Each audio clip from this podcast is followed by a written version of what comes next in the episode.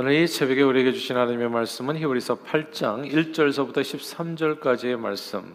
우리 다 같이 한 목소리로 합독하시겠습니다. 시작. 지금 우리가 하는 말의 요점은 이러한 대제사장이 우리에게 있다는 것이라. 그는 하늘에서 지극히 크시니 보좌 우편에 앉으셨으니 성소와 참 장막에서 섬기는 이시라. 이 장막은 주께서 세우신 것이요 사람이 세운 것이 아니니라. 대제사장마다 예물과 제사 드림을 위하여 세운 자니 그러므로 그도 무엇인가 드릴 것이 있어야 할지니라. 예수께서 만일 당에 계셨더라면 제사장이 되지 아니하셨을 것이니 이는 율법을 따라 예물을 드리는 제 사장이 있습니다. 그들이 섬기는 것은 하늘에 있는 것의 모형과 그림자라 모세가 장막을 지으려 할 때 지시하심을 얻은 것 같으니 이르시되 삶과 모든 것을 산에서 내게 보이던 본을 따라 지으라 하셨느니라 그러나 이제 그는 더 아름다운 직분을 얻으셨으니 그는 더 좋은 약속으로 세우신 더 좋은 언약의 중보자시라 저 첫 언약이 무음하였더라면 둘째 것을 요구할 일이 없었으려니와 그들의 잘못을 지적하여 말씀하시되 주께서 이르시되 볼지어다 날이 이르니 내가 이스라엘 집과 유다 집과 더불어 새 언약을 맺으리라. 또 주께서 이르시기를 이 언약은 내가 그들의 열조의 손을 잡고 애굽 땅에서 인도하던 내던 날에 그들과 맺은 언약과 같이 아니하도다. 그들은 내 언약 안에 머물러 있지 아니하므로 내가 그들을 돌보지 아니하노라. 또 주께서 이르시되 그날 후에 내가 이스라엘 집과 맺을 언약은 이것이니 내 법을 그들의 생각에 두고 그들의 마음에 이것을 기록하리라. 나는 그들에게 하나님이 되고 그들은 내게 백성이 되리라. 또 각각 자기 나라 사람과 각각 자기 형제를 가르쳐 이르기를 주를 알라 하지 아니할 것은 그들이 작은 자로부터 큰 자까지 다 나를 알미라. 내가 그들의 불의를 극률히 여기고 그들의 죄를 다시 기억하지 아니하리라 하셨느니라. 새 언약이라 말씀하셨음에 첫 것은 낡아지게 하신 것이니 낡아지고 쇠하는 것은 것은 없어져 가는 것이니라. 아멘.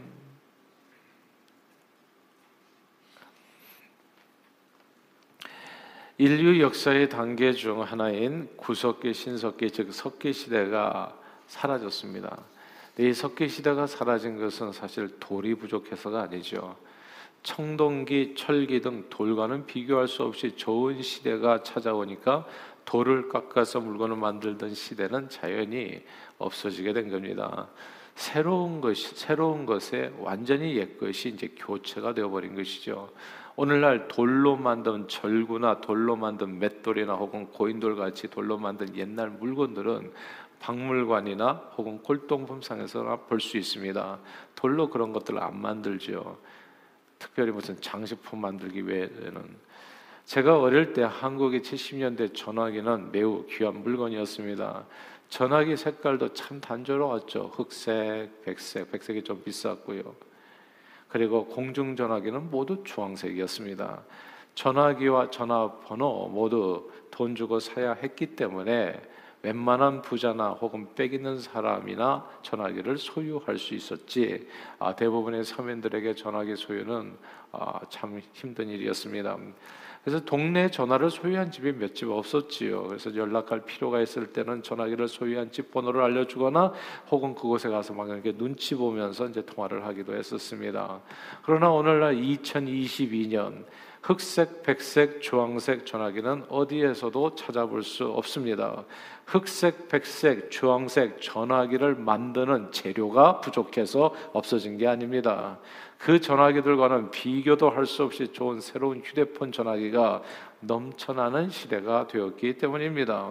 2000년대 이후로 태어난 우리 아, 자녀들이라고 얘기해야 될까요? 아니면 손주들 아, 혹은 2000년 이후에 태어난 사람들은 흑색, 백색, 주황색 전화기가 있었다는 사실도 아마 모를 겁니다.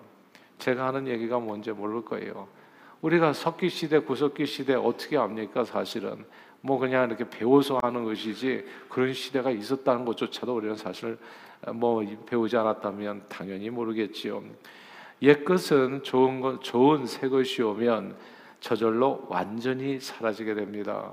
오늘날 흑색, 백색 전화기를 보려면 박물관 가거나 혹은 골동품 상에서 찾을 수 있을지 모르겠습니다. 하나님께서는 예수님 오시기 전에 옛날 세, 세상 사람들과 옛 언약을 맺어서 하나님의 뜻을 전달해 주셨습니다. 옛날에요. 예수님 오시기 전에 수천 년 전 얘기하는 겁니다. 특히 아브라함과 이스라엘 백성을 하나님께서는 선택하셔서 그들에게 율법을 주심으로 율법을 지켜 행하심으로 하나님을 지켜 행할 때 그 백성들을 하나님의 백성이 되리라 이렇게 언약을 맺어 주셨습니다. 이게 이제 옛 언약이죠. 그러나 율법을 지키는 자를 하나님이 백성 삼아 주신다고 하는 이옛 언약은 마치 흑색, 백색 전화기 시대처럼 불편한 점이 한둘이 아니었습니다. 무엇보다도 하나님과 단독 통화가 안 되는 거예요. 늘 모세와 같은 선지자 혹은 제사장을 통해서 이렇게 간접적으로 그 그런 집들에게만 있는 하나님과의 직통 전화를 이용해서 막 눈치 보면서 말이지 그 하나님과 간신히 이렇게 연결할 수 있는 길들을 찾을 수 있어서 얼마나 불편해. 그러니까 아예 하나님과 연결을 끊고 살아가는 게 편하죠. 예, 통할 일도 없고, 예. 그러니까 대부분의 사람들이 하나님의 뜻을 이해할 수도 없었고, 아, 그러니까 그로 인한 답답함이 적지 않았던 겁니다. 구약 옛 언약을 통해 주어진 하나님의 뜻은 게다가 마치 하늘 그림자와 같아서 오늘 본문에 나오는 하늘나라의 모형과 그림자 같아서 너무나 희미했고 불분명했습니다. 뭐 확실한 확실하게 보여. 하나님이 어떤 분인지를 정확하게 알 수가 없었어요. 하나님은 막 전쟁의 신, 막 이렇게 표현되잖아요. 하나님이 어떤 분인지. 그러니까 자기 소견에 오른 대로 대부분을 행할 수밖에 없었습니다. 이 모든 애매모호함과 답답함을 단번에 해결해 주시기 위해서 하나님께서는 우리에게 신약, 새 언약을 주셨습니다. 신약은 예수 그리스도를 믿음으로 얻어지는 너무나 클리어하잖아요. 애매하지 않잖아요. 영생의 길입니다. 신약 이 새 언약은 옛 언약과 비교해서 더할 수 없이 좋은 언약입니다. 그래서 오늘 본문에 이렇게 말씀하는 거예요. 8장 6절을 같이 한번 읽어볼까요? 8장 6절입니다. 같이 읽습니다. 시작. 그러나 이제 그는 더 아름다운 직분을 얻으셨으니 그는 더 좋은 언약, 약속으로 세우신 더 좋은 언약의 중보자시라. 여기서 더 좋은 약속, 더 좋은 언약, 중보자. 이 구절을 주목해야 됩니다. 신약 새 언약은 구약 옛 언약과 비교해서 마치 오늘날의 흑백 전화와 휴대폰처럼 완전히 구별되는 그렇게 다 좋은 훨씬 더 좋은 아니 완벽하게 좋은 더할 나위 없이 좋은 그런 언약입니다. 약속입니다. 새 언약이 옛 언약보다 훨씬 더 좋은 이유가 오늘 본문에 원투들이 뿜뿜뿜 이렇게 설명되어 있습니다. 첫째는 더 좋은 언약의 중보자가 있기 때문입니다. 다 함께 1절을 읽어볼까요? 1절 읽겠습니다. 시작. 지금 우리가 하는 말의 요점은 이러한 대제장이 우리에게 있다는 것이라. 그는 하늘에서 지극히 크신 이의 보좌 우편에 앉으셨으니. 아멘. 여기서 하늘에서 지극히 크신 이의 보좌 우편에 앉으신 대제사장. 이 구절을 주목해야 됩니다. 구약 시대 구약 시대의 대제사장은 이 땅에 머물면서 1년에 한 차례 간신히 지성소에 들어가 하나님을 아련할 수 있었습니다. 1년에 한 번 들어갈 때도 자신을 위해서 속죄하고 막 조심스럽게 지성소에 들어가서 매우 조심스럽게 하나님 앞에 행동해야 했었습니다. 자칫 잘못하면 시체가 돼서 나올 수 있었기 때문입니다. 1년에 한 번 매우 조심스럽게 백성들을 위해서 하나님 혹시 이렇게 좀 해주실 수 있을까요? 그렇게 중보해 주었던 겁니다. 이렇게 1년에 한 차례 과거의 옛 언약의 대제사장은 진짜 눈물겹게 그렇게 희생과 헌신을 통해서 그 안에 간신히 들어가서 정말 목이 눈물만한 은혜를 백성들에게 받아올 수 있었던 겁니다. 이게 얼마나 답답한 일이냐. 생각만 해도 숨이 턱턱 막히잖아요. 그런데 신약 시대 제사장인 우리 주 예수 그리스도 오늘 본문에 얘기하는 것처럼 그 지성소에 들어가는 게 지성소에 들어갈 필요도 없어. 그 모형과 그림자 필요도 없어요. 바로 지성소야. 주님이 계신 것이요. 우리 대세장이 계신 것이 항상 계시. 하늘 보좌 우편. 보좌 우편 지성소에 항상 있어 그분은.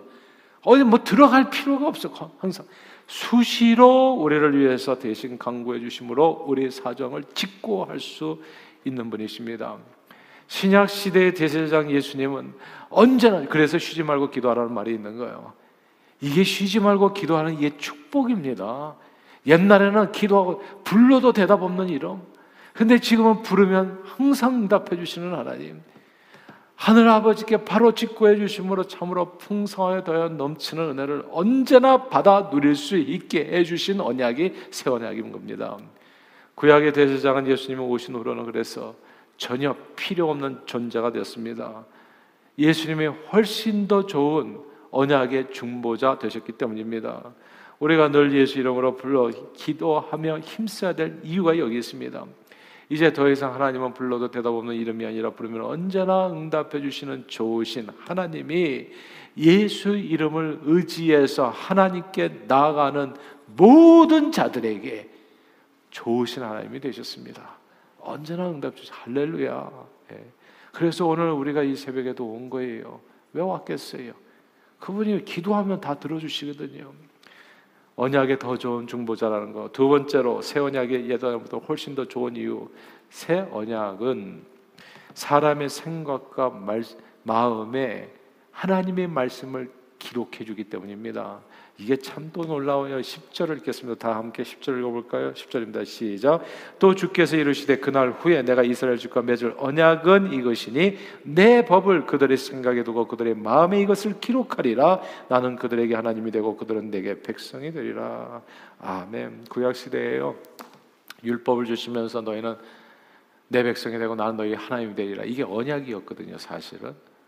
근데 신약 시대에는 하나님의 법이 어디에? 우리 마음과 생각에. 예수 믿는 자들의 마음과 생각에 무엇이 새겨진다고요? 하나님의 법이 세워지게 된다는 겁니다. 옛 언약은 십계명 돌판에 새겨져서 모세를 통해서 백성들에게 전달됐습니다. 그 말씀에 순종하면 저들 하나님의 백성이 되었죠. 그러나 마음 밖, 마음 바깥에 이 돌판에 새겨진 하나님의 말씀은 순종이 쉽지가 않아요. 이게 뭐든지요 글에 새겨져 있으면 여러분 이 세상에 법이 있다는 거 아십니까? 글에 새겨진 법 그거 보고 지키는 사람이 과연 몇 명이나 되나고요? 예. 우리는 법이 뭔지도 몰라요. 이렇게 새겨서 주면은 보는 사람이 없어요. 보는 사람이.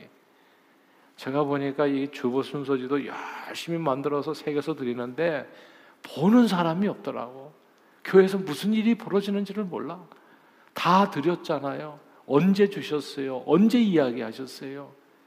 그러니까 이게 돌판에 새겨져 주니까 사람들이 다 아는 사람이 없어요. 관심 있는 몇몇 사람들 외에는. 늘 그 돌판을 보면서 마음에 새겨야 되는데 또 이 돌판이 하나밖에 없네.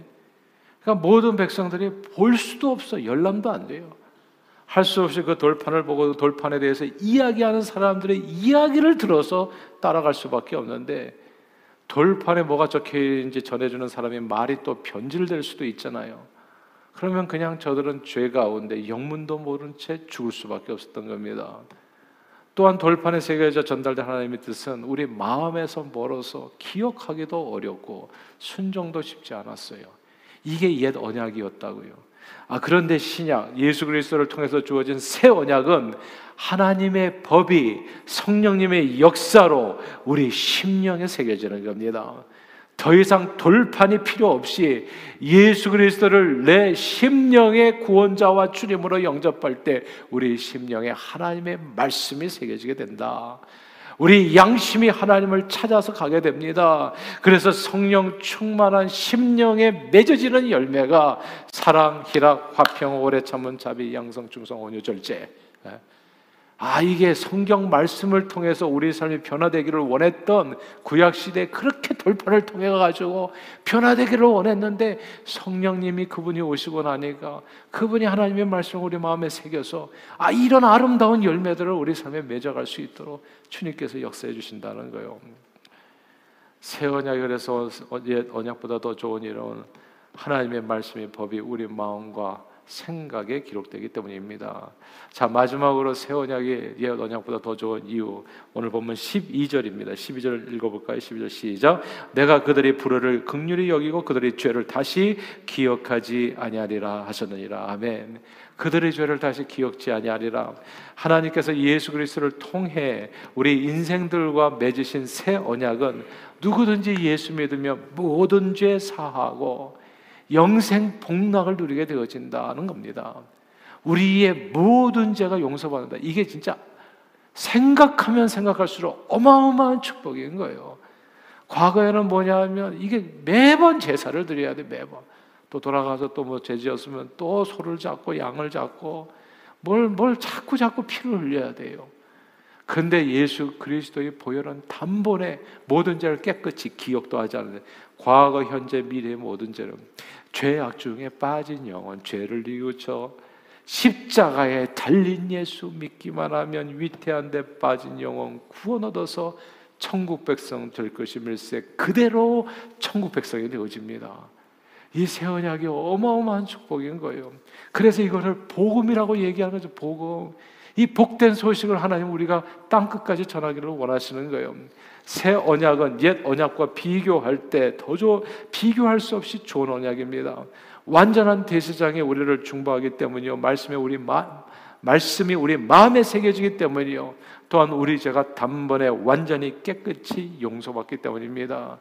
석기 시대 돌이 없어서 석기 시대가 종말을 구한 것이 아닙니다. 흑백 전화기 시대에 흑백 전화기 만들 재료가 다 떨어져서 흑백 전화기가 없어진 것이 아닙니다. 구약 옛 언약, 신약 새 언약이 오자 구약이 아무 효력이 없어진 것은 옛 언약을 우리가 잘 지키지 못했기 때문이 아닙니다. 이전 것이 아무 소용이 없을 정도로 더 좋은 것이 왔을 뿐입니다. 하나님께서 예수님을 보내서 그 이름으로 저와 여러분들과 함께 맺은 이 새 언약은 완전한 구원에 이르는 주님이 보여주신 새롭고 산 길입니다. 늘 예수 십자가 은혜로 주어진 완전한 죄 용서의 확신 가운데 그러므로 늘 성령 충만으로 우리 마음에 새겨진 하나님, 하나님 말씀의 법을 다 이루며 성령 충만으로 이루는 겁니다. 이게 내 힘으로 이루는 게 아니라 생명의 성령의 법이 죄와 사망의 너희를 해방하였습니다. 얘기했잖아요. 성령으로 승리하는 거예요. 언제나 또 우리 기도를 들어주시고 대신 강구해 주시는 새 언약의 중보자 대제사장이신 예수 그리스도를 믿고 의지하여 예수 이름으로 주시는 놀라운 은혜와 축복을 항상 범사에 누리시는 저와 여러분들이 다 되시기를 주 이름으로 축원합니다. 기도하겠습니다. 하나님 아버지 불완전한 옛 언약 대신에 예수 그리스도를 통해서 신약 더 좋은 새 언약으로 우리는 인생을 축복해 주심을 감사합니다. 하나님께서 우리와 맺어 주신 더 좋은 새 언약을 따라 예수 십자가 의지하여 죄 용서의 확신 가운데 마음에 새겨진 생명의 성령의 법에 순종하며 하나님 우편에 앉아 계신 우리 영혼의 대세장 예수 그리스도 이름으로 쉬지 않고 강구하여 모든 은혜와 축복을 범사에 풍성히 드리는 저희 모두가 될 수 있도록 축복해 주옵소서. 예수 그리스도 이름으로 기도합니다.